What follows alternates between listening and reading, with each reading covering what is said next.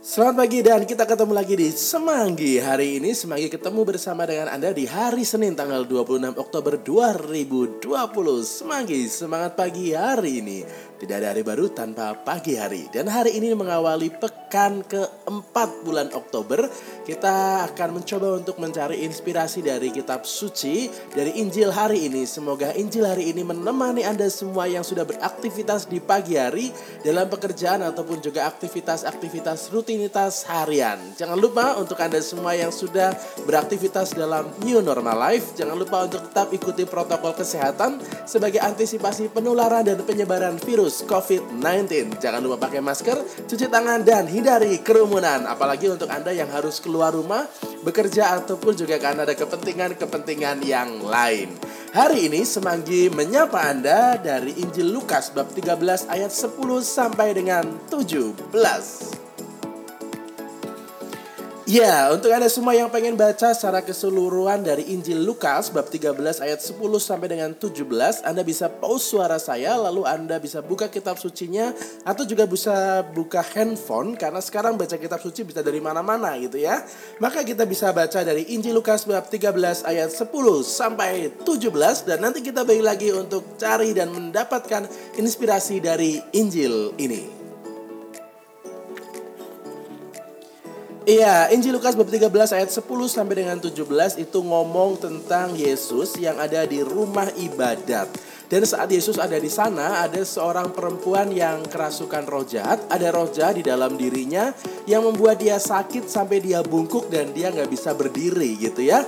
Di saat itu, hari sabat, Yesus selalu melakukan karya penyembuhan terhadap wanita tersebut.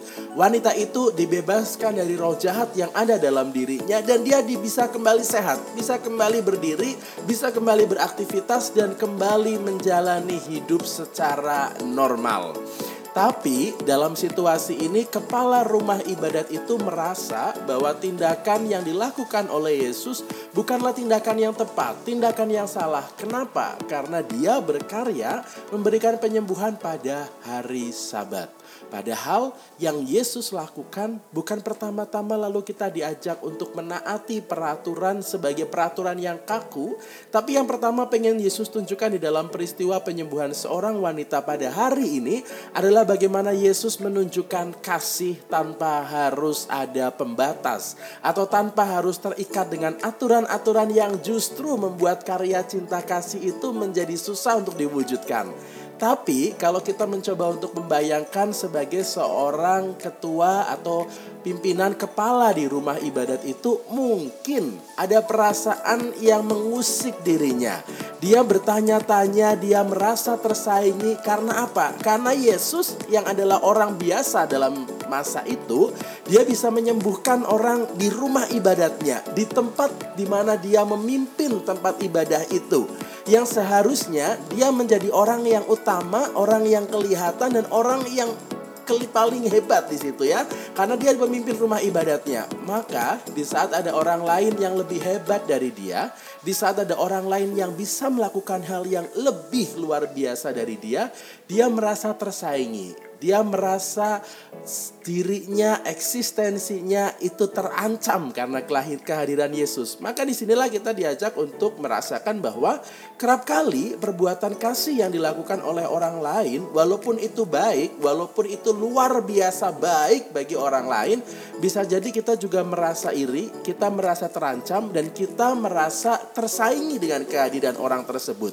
Akhirnya yang menjadi fokus bukan karya kasihnya, bukan tindakan kasihnya, tapi yang menjadi fokus adalah diri kitanya yang tidak ingin tersaingi, yang tidak ingin terkalahkan, yang tidak ingin tersingkir dan juga mengalami hal-hal yang tidak dipandang di dalam komunitas tersebut.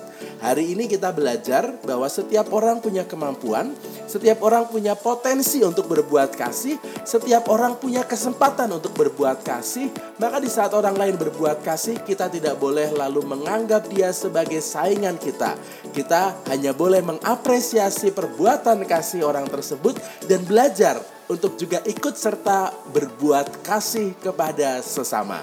Selamat pagi untuk Anda semua yang hari Senin ini pasti akan berjumpa dengan banyak orang di dalam pekerjaan ataupun juga perjumpaan-perjumpaan yang lainnya. Semoga kita di dalam perjumpaan dan kegiatan sepanjang hari Senin tanggal 26 Oktober 2020 juga belajar untuk memberikan kasih lalu mengapresiasi orang lain yang berbuat kasih dan akhirnya bersama-sama mewujudkan kasih dalam kehidupan bersama hari ini. Terima kasih dan semanggi akan ketemu lagi bersama dengan Anda besok hari. Salam untuk orang-orang yang Anda temui hari ini, untuk keluarga dan siapa pun yang Anda jumpai. Jangan lupa untuk mewujudkan kasih melalui senyuman dan keramahan Anda hari ini. Terima kasih, semanggi menyapa Anda. See you dan bye-bye.